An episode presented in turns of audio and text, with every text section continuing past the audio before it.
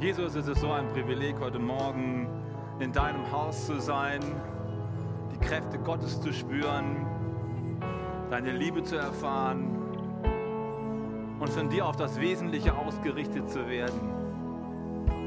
Danke, dass du heute Morgen mitten unter uns bist und dass du an unserem Herzen arbeiten möchtest. Du hast was mitgebracht für uns, was wesentlich ist, was von Bedeutung ist.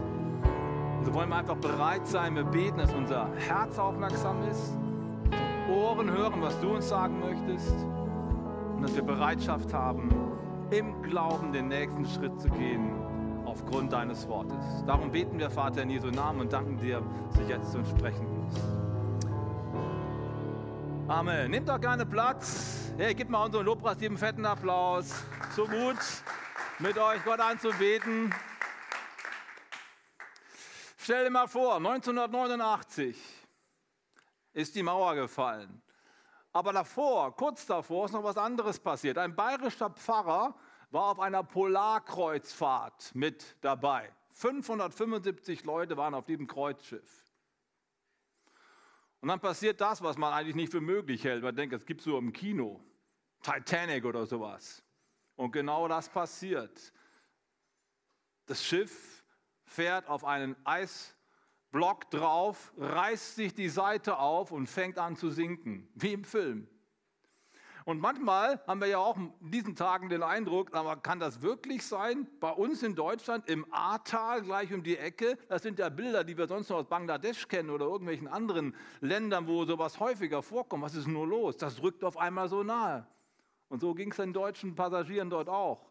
Das Ding, das Ding sinkt, die holen ihre letzten äh, Rettungsboote raus, alle auf die Rettungsboote und jetzt schippern die da rum, meterhohe Wellen.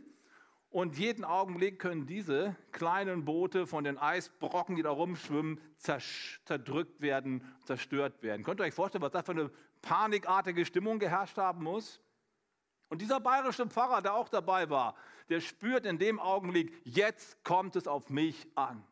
Und er steht auf, mitten in diesem, in diesem Rettungsboot, reckt die Hände zum Himmel und sagt, seht auf mich und ihr werdet gerettet werden. Seht auf mich und ihr werdet gerettet werden. Seht auf mich und ihr werdet gerettet werden. Der Mann hat Mut und dann fängt er an zu sagen, wir beten jetzt gemeinsam das Vater unser. Gott ist da und er sieht uns. Come on, lass uns beten. Und irgendwie kriegt er die Leute tatsächlich dazu, dass sie mitbeten. Dann segnet er und ruft alle möglichen Bibelstellen über der Situation aus und immer wieder, seht auf mich, dann werden wir gerettet. Drei Stunden steht er dort im eisigen Wind bis die Hilfe kommt und alle gerettet werden. 575 Menschen, alle gerettet worden.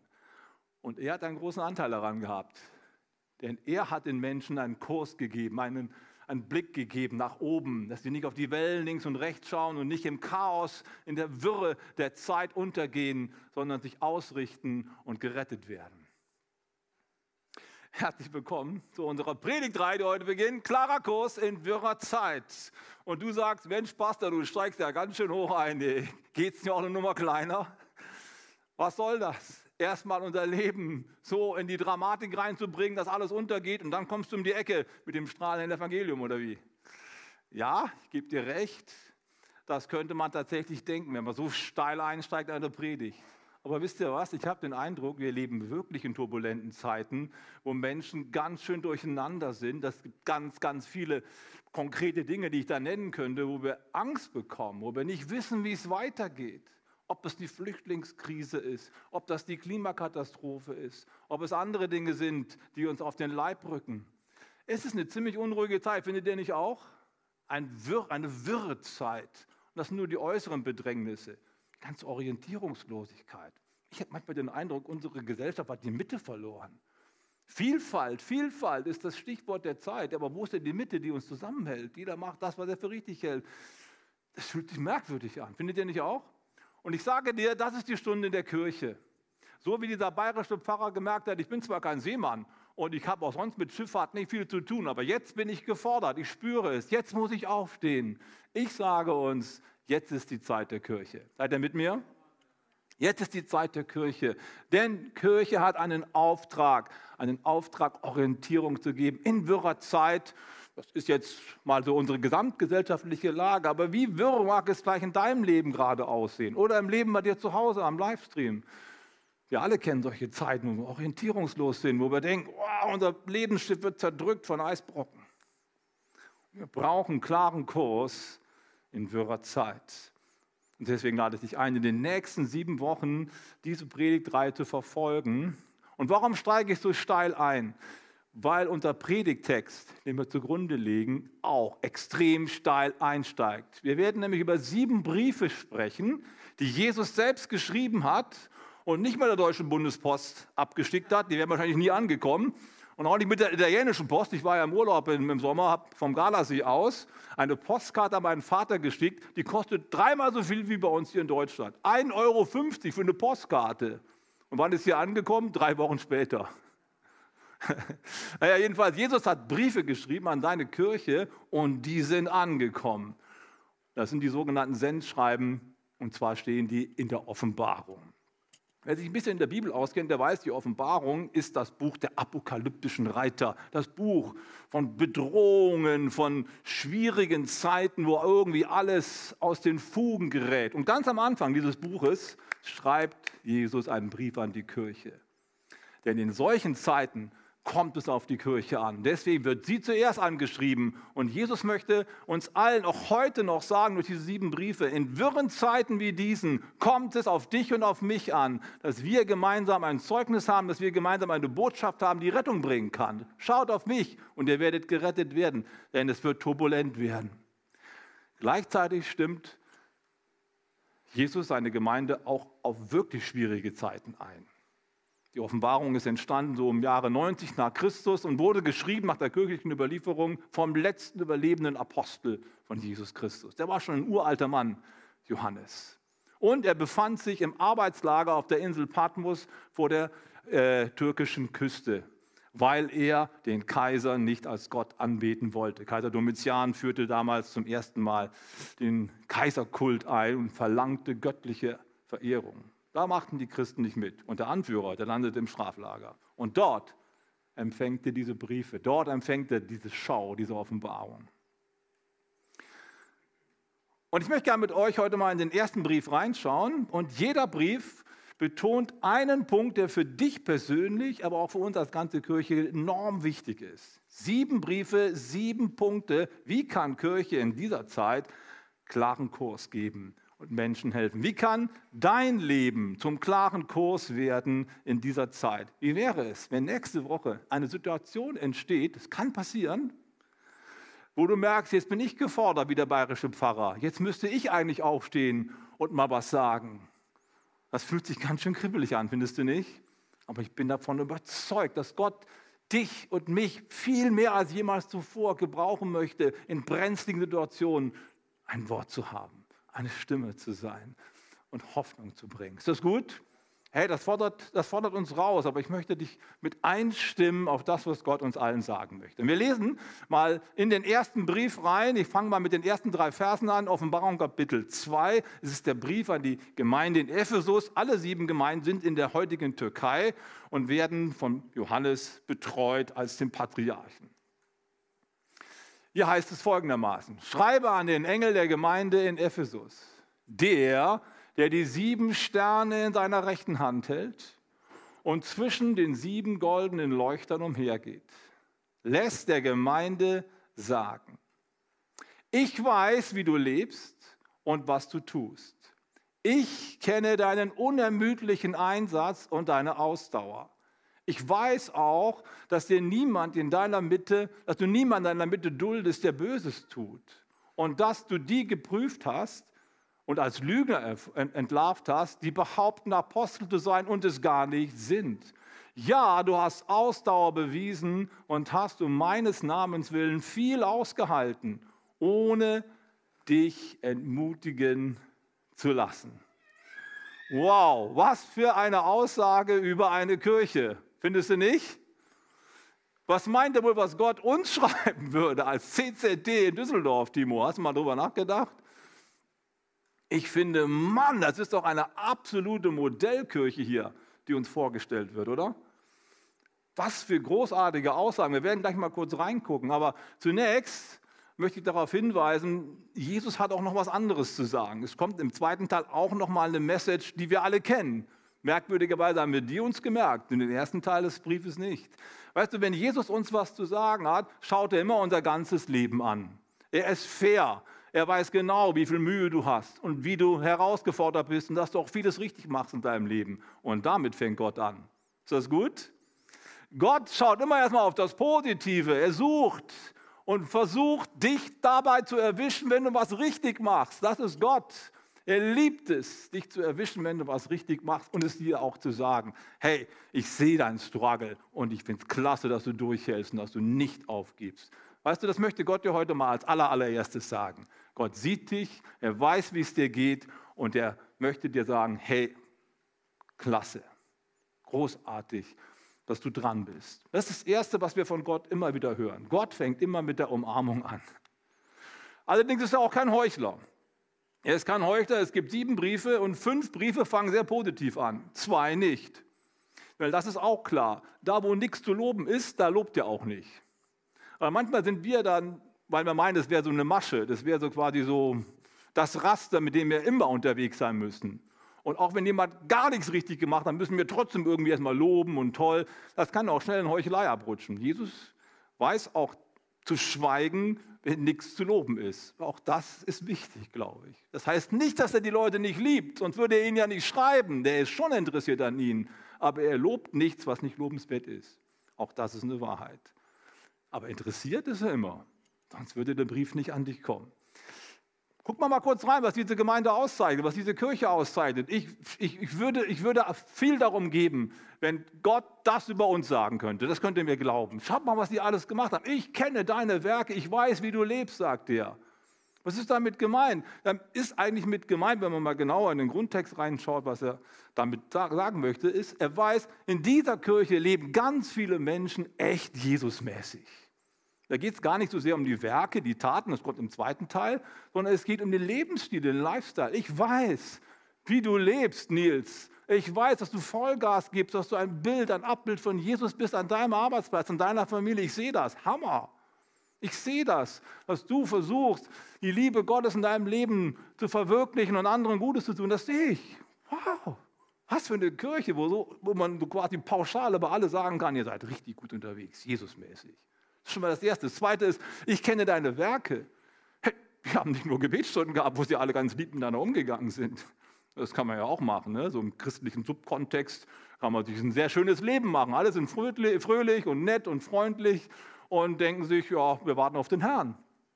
Das tun die nicht. Die sind aktiv, die tun was. Ich kenne auch deine Werke. Ihr seid aktiv. Und nicht nur irgendwie aktive, kommt der dritte Punkt. Ich kenne auch deine Mühe. Das heißt, die Leute haben sich das Ganze was kosten lassen. Man könnte vielleicht in unseren neudeutschen Worten sagen, die haben die Kultur der Exzellenz gelebt. Nicht nur irgendwas gemacht, sondern richtig gut gemacht. Nicht nur irgendwie Gitarre gespielt, sondern mein Bestes gegeben. Ihr gebt euch Mühe, sagt er. Wie gut ist das denn? Und dann den unermüdlichen Einsatz, die Ausdauer. Weißt du, mal was gut zu machen, mal eine Bestleistung zu bringen, ist die eine Sache. Aber diese Kirche zeichnet sich dadurch aus, dass sie es Jahr für Jahr immer wieder stetig auf die Reihe kriegt, wirklich das Beste zu geben. Die sind ausdauernd. Wow, das ist klasse. Die haben langen Atem. Und dann haben die auch noch ein paar andere Sachen, die total wichtig sind. Das eine ist ja das Tun und das Leben, die achten auch darauf, dass in ihrer Mitte keine bösen Dinge Raum finden. Was heißt denn das, keine bösen Dinge? Nun, das kann sein, dass man keine Sünde geduldet hat. Und wenn Leute irgendwie voll daneben gelebt haben und nicht einfach gesagt haben, ja, das ist deine Entscheidung, mach wie du willst, die haben sich auch korrigiert gegenseitig, um sich zu helfen. Das ist vielleicht das eine. Aber ich denke ehrlicherweise noch an was anderes. Ich denke da, darüber nach, dass die wahrscheinlich miteinander sich geholfen haben. Hey, hintenrum reden gibt es hier bei uns nicht. Schlecht über andere lästern kommt nicht in die Tüte. Ja? Wir versuchen miteinander wirklich einen Lebensstil zu führen, wo Jesus regieren kann. Und in vielen Kirchen wird viel richtig gemacht, aber auch viel Blödsinn gequatscht. Ich weiß, wovon ich spreche. Und das haben die nicht zugelassen. Wirklich eine klasse Atmosphäre. Ist toll. Und dann auch in der Lehre. Die haben es nicht zugelassen, dass die Lehre, das Apostelwort, irgendwie verwässert wird, irgendwie angepasst wird an die Zeitumstände, in denen man lebt und wie viel Druck wird auf die Kirche ausgeübt. Bitte passt euch doch der modernen Zeit an. Aber wenn die Kirche sich darauf einlässt, verliert sie ihr Proprium, verliert sie ihre Sendung. Die Kirche muss eine prophetische Stimme sein in dieser Welt, glaubt mir. Und deswegen ist sie manchmal auch nicht bequem. Aber sie hat was zu sagen, was von Ewigkeitswert ist. Auch das haben sie festgehalten. Mensch, wie gut ist das denn? Und jetzt kommt nochmal die Sache mit der Ausdauer, es wird zweimal wiederholt, nochmal die Sache mit der Mühe. Ich würde sagen, Eva, haben wir gemeint, oder? Wärst du auch gern dabei? Ja, ich schon. Also, lasst uns mal sehen, was Gott am Positiven unterstreicht. Ich möchte dir gerne eine kleine Hausaufgabe geben. Lies doch mal für dich persönlich zu Hause nochmal diese ersten drei Verse und versuch mal so dein eigenes Leben dagegen zu halten und lass dich doch anzünden. Lass dich doch motivieren. Ey, wenn die das geschafft haben, warum mich eigentlich nicht auch? Die motivieren mich, die geben Gas. Mach's nochmal ganz persönlich für dich, okay? Diese drei Verse sind Verse, an denen du dich hochziehen kannst. Aber wir wollen natürlich auch auf die anderen Sachen zu sprechen kommen, wo Jesus jetzt seinen Finger drauf legt. Wir wollen ja besser werden. Und deswegen lesen wir noch ein bisschen weiter. Ab Vers 4. Doch einen Vorwurf muss ich dir machen. Du liebst mich nicht mehr so wie am Anfang. Du hast deine erste Liebe verlassen. Erinnerst du dich nicht, wie es damals war? Wie weit hast du dich davon entfernt? Kehr um und handle wieder so wie am Anfang. Sonst werde ich kommen und deinen Leuchter von deinem Platz stoßen. Aber dies hast du. Du verabscheust die Praktiken der Nikolaiten genauso wie ich.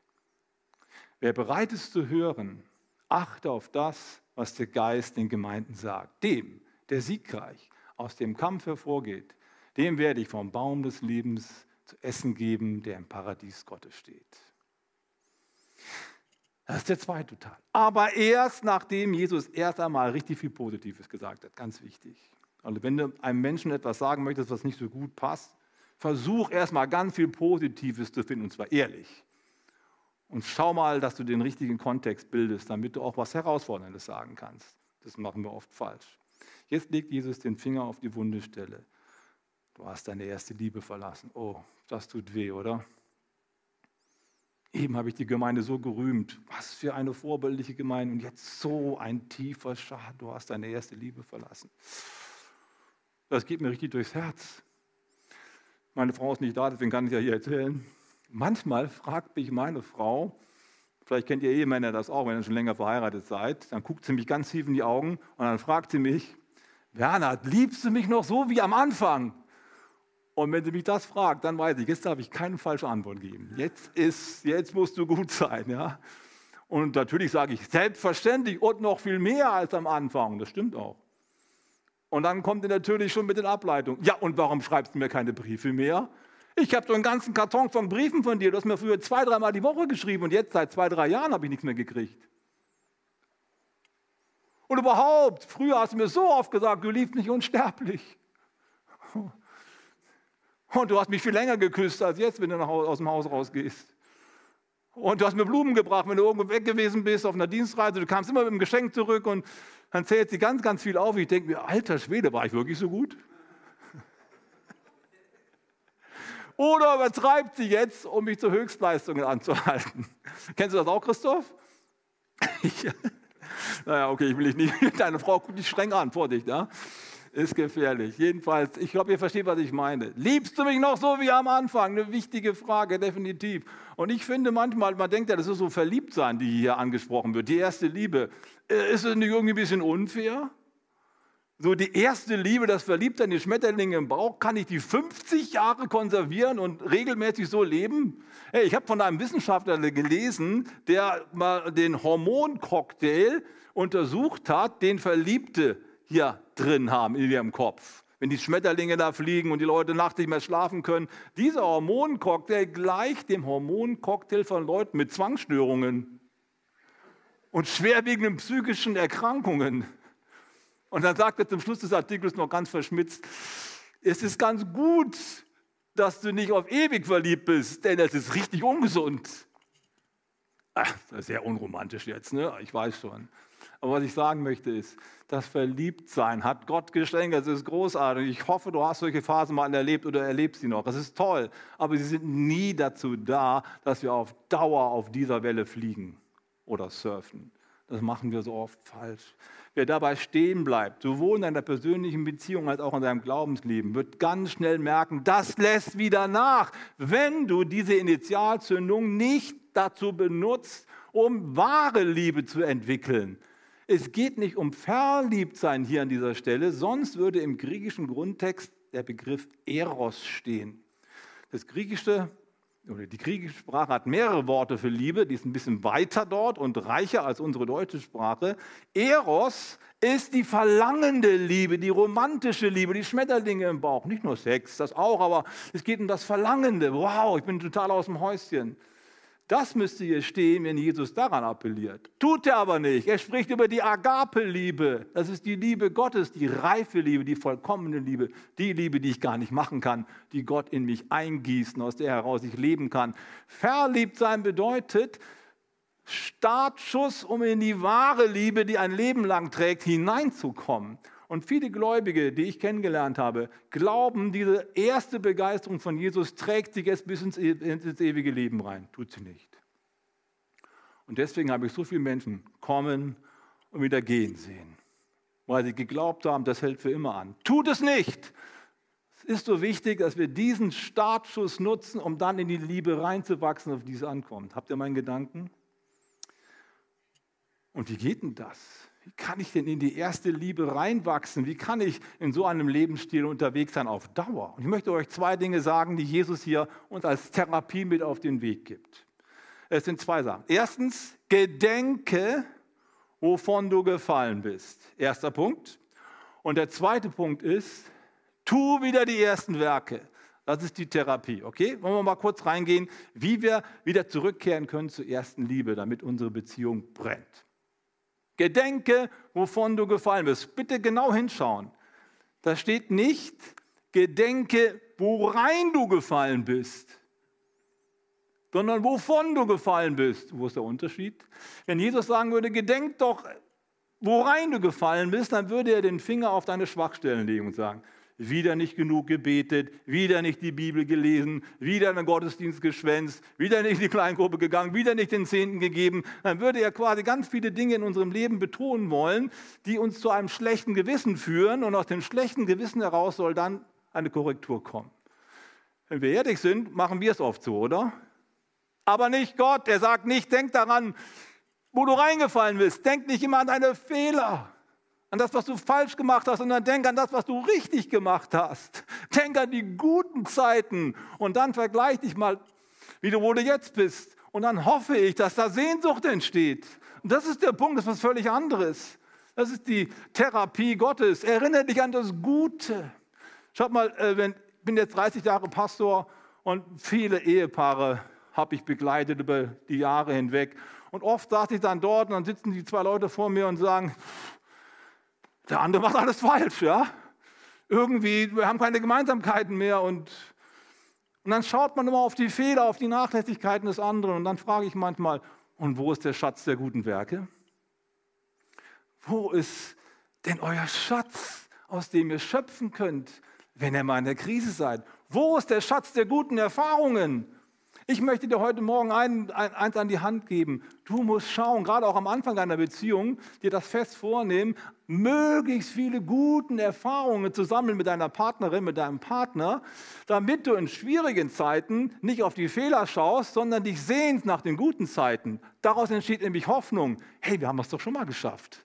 Das waren geniale Zeiten, dieser Urlaub damals oder dieses romantische Wochenende oder wie wir da mit unseren Freunden unterwegs gewesen sind oder wie wir miteinander das und das gemacht haben. Das war so schön. Erinnerst du dich noch? Dann wird das Herz wieder warm. Aber weißt du, was oft passiert ist? Menschen starten ins Leben, sind verliebt und die denken, es trägt dich bis in die Ewigkeit. Tut es nicht. Dann kommt die Arbeit, dann kommen die Kinder, dann kommt das Haus, dann kommt der Hund und was noch alles kommt. Und jeder versinkt mehr oder weniger in seiner Arbeit. Glaubt mir, viele Ehepaare leben nur noch nebeneinander her und trennen sich deswegen nicht, weil sie Angst haben vor den Konsequenzen. Aber einige ist das Feuer aus.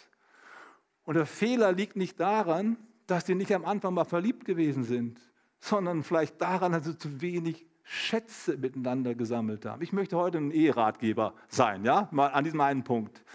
Matthias, der guckt schon gut zu, ja. Sammle permanent deine ganze Ehe über so viele gute Erfahrungen, wie es nur irgendwie geht. Das bedeutet, fang mit einem Hobby an, wo mit deiner Frau richtig Spaß hast oder mit deinem Mann, je nachdem, in welcher Situation du bist. Wir haben uns das fest vorgenommen, als wir in den, in den ersten Ehejahren gewesen sind. Wir haben einmal im Jahr, nach den ersten fünf Jahren, vorher ging es leider nicht, einmal im Jahr eine Woche gemeinsam Urlaub gemacht und die Kinder abgegeben an die Oma oder an irgendjemand anderes, einfach um Zeit für uns zu haben. Wir haben uns regelmäßig zwei oder drei Wochenende im Jahr genommen, wo wir nur für uns gewesen sind. Wir haben gemeinsam ein Hobby angefangen. Warum?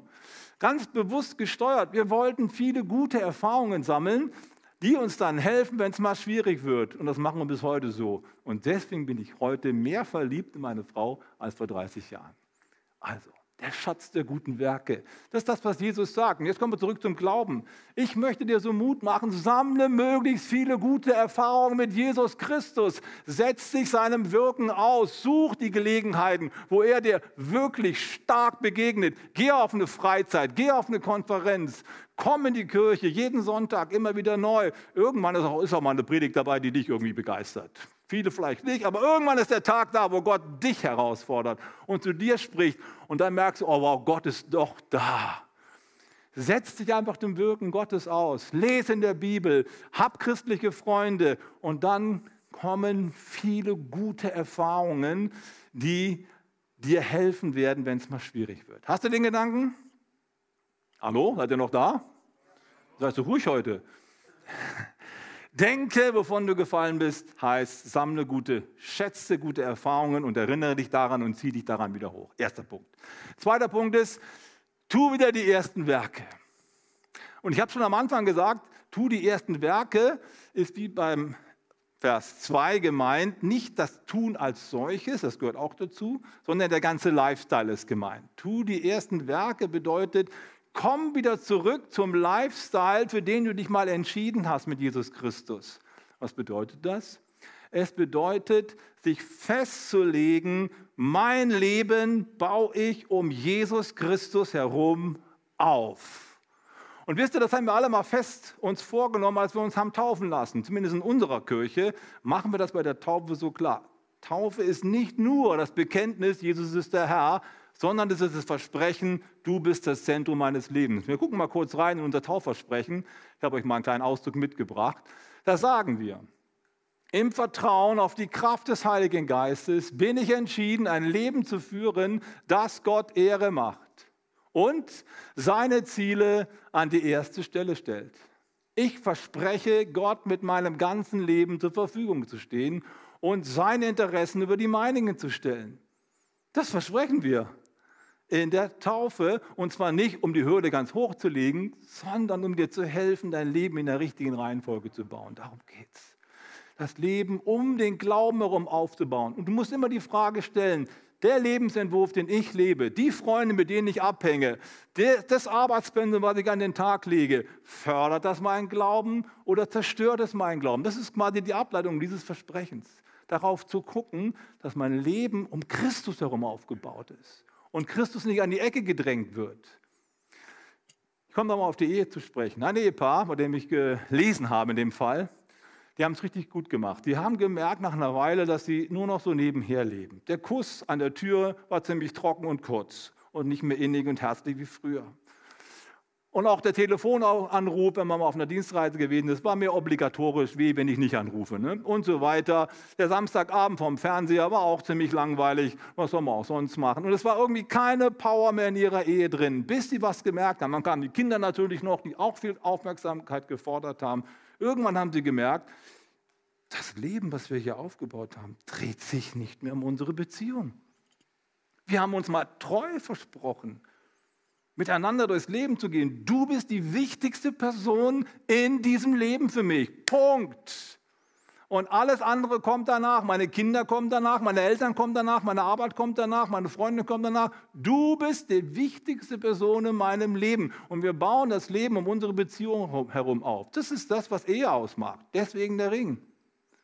Und dann haben die Folgendes gemacht. Unser Lebensentwurf, der zerstört unsere Beziehung. Dann sind sie umgezogen aufs Land, weil es da etwas ruhiger ist und haben sich beide einen neuen Job gesucht, damit sie mehr Zeit haben füreinander, damit sie wieder Zeit für Hobbys haben, wieder Zeit für schöne Erfahrungen haben. Das kann natürlich nicht jeder machen, aber ich hoffe, du hast das Bild.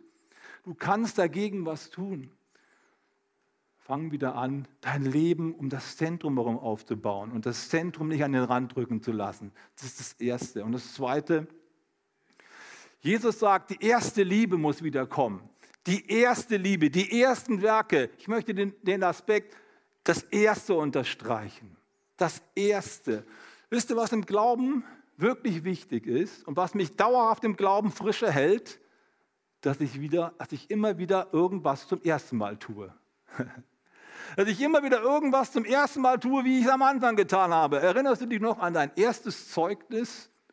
Ich sage es mal ein bisschen fromm. Franzi, dein erstes Zeugnis, ne? weißt du noch?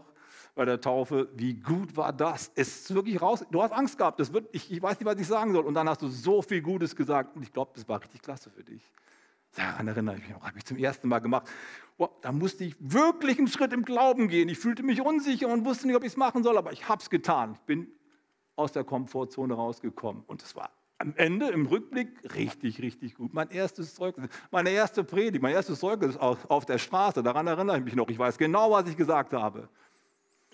Ich habe viele Zeugnisse gegeben in den letzten fast 40 Jahren mit Jesus. Ich erinnere mich an weniges, aber an diesen ersten Augenblick erinnere ich mich. An meine erste Predigt mit 19, daran erinnere ich mich wahrscheinlich noch, bis ich 90 bin. Ich habe viele Predigten vergessen, aber an die erinnere ich mich. An meine Taufe, als ich das erste Mal in anderen Sprachen Gott angebetet habe, das werde ich nie vergessen, das erste Mal. Das erste ist immer das, was uns begeistert. Das Problem ist nur bei dem ersten, dass es beim zweiten Mal nicht mehr das erste ist und beim dritten Mal mal noch weniger. Wir gewöhnen uns schnell an die Dinge, die uns Spaß machen. Deswegen brauchen wir immer wieder was Neues. Im Glauben ist es ganz genauso.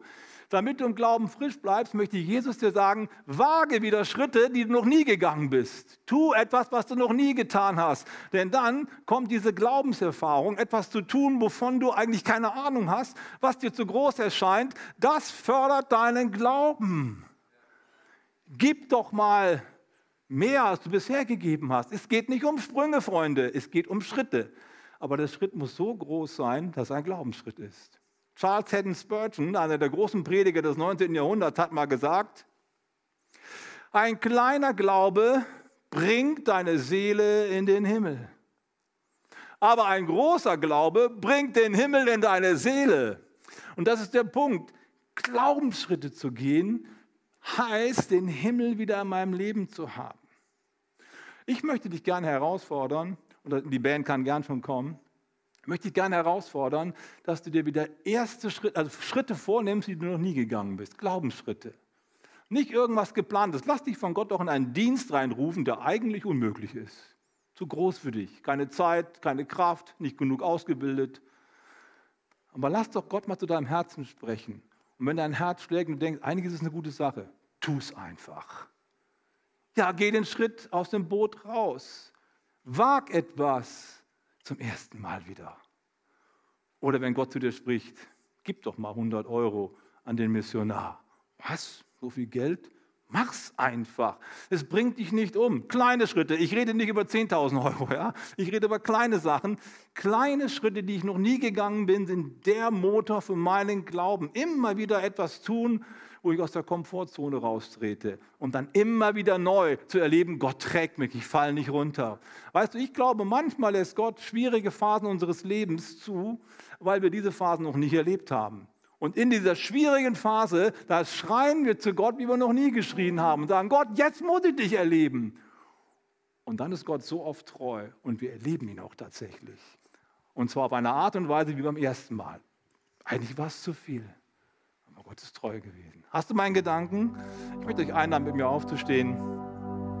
Und ich möchte dich einfach so herausfordern, dich wieder neu auf den Weg zu machen. Tu etwas, was du noch nie getan hast und tu es immer wieder. Das ist der, das ist der Weg, um im Glauben frisch zu bleiben. Die erste Liebe. kann eine ewige Liebe sein. Amen. Eine Liebe, die dich trägt. Hey, komm, wir strecken uns aus nach Gott. Gib du jetzt Gott deine Antwort. Ich komme gleich nochmal nach vorne, möchte dich herausfordern, Gott auch ein Zeichen zu geben. Aber jetzt stellen wir uns auf ihn ein. Und dann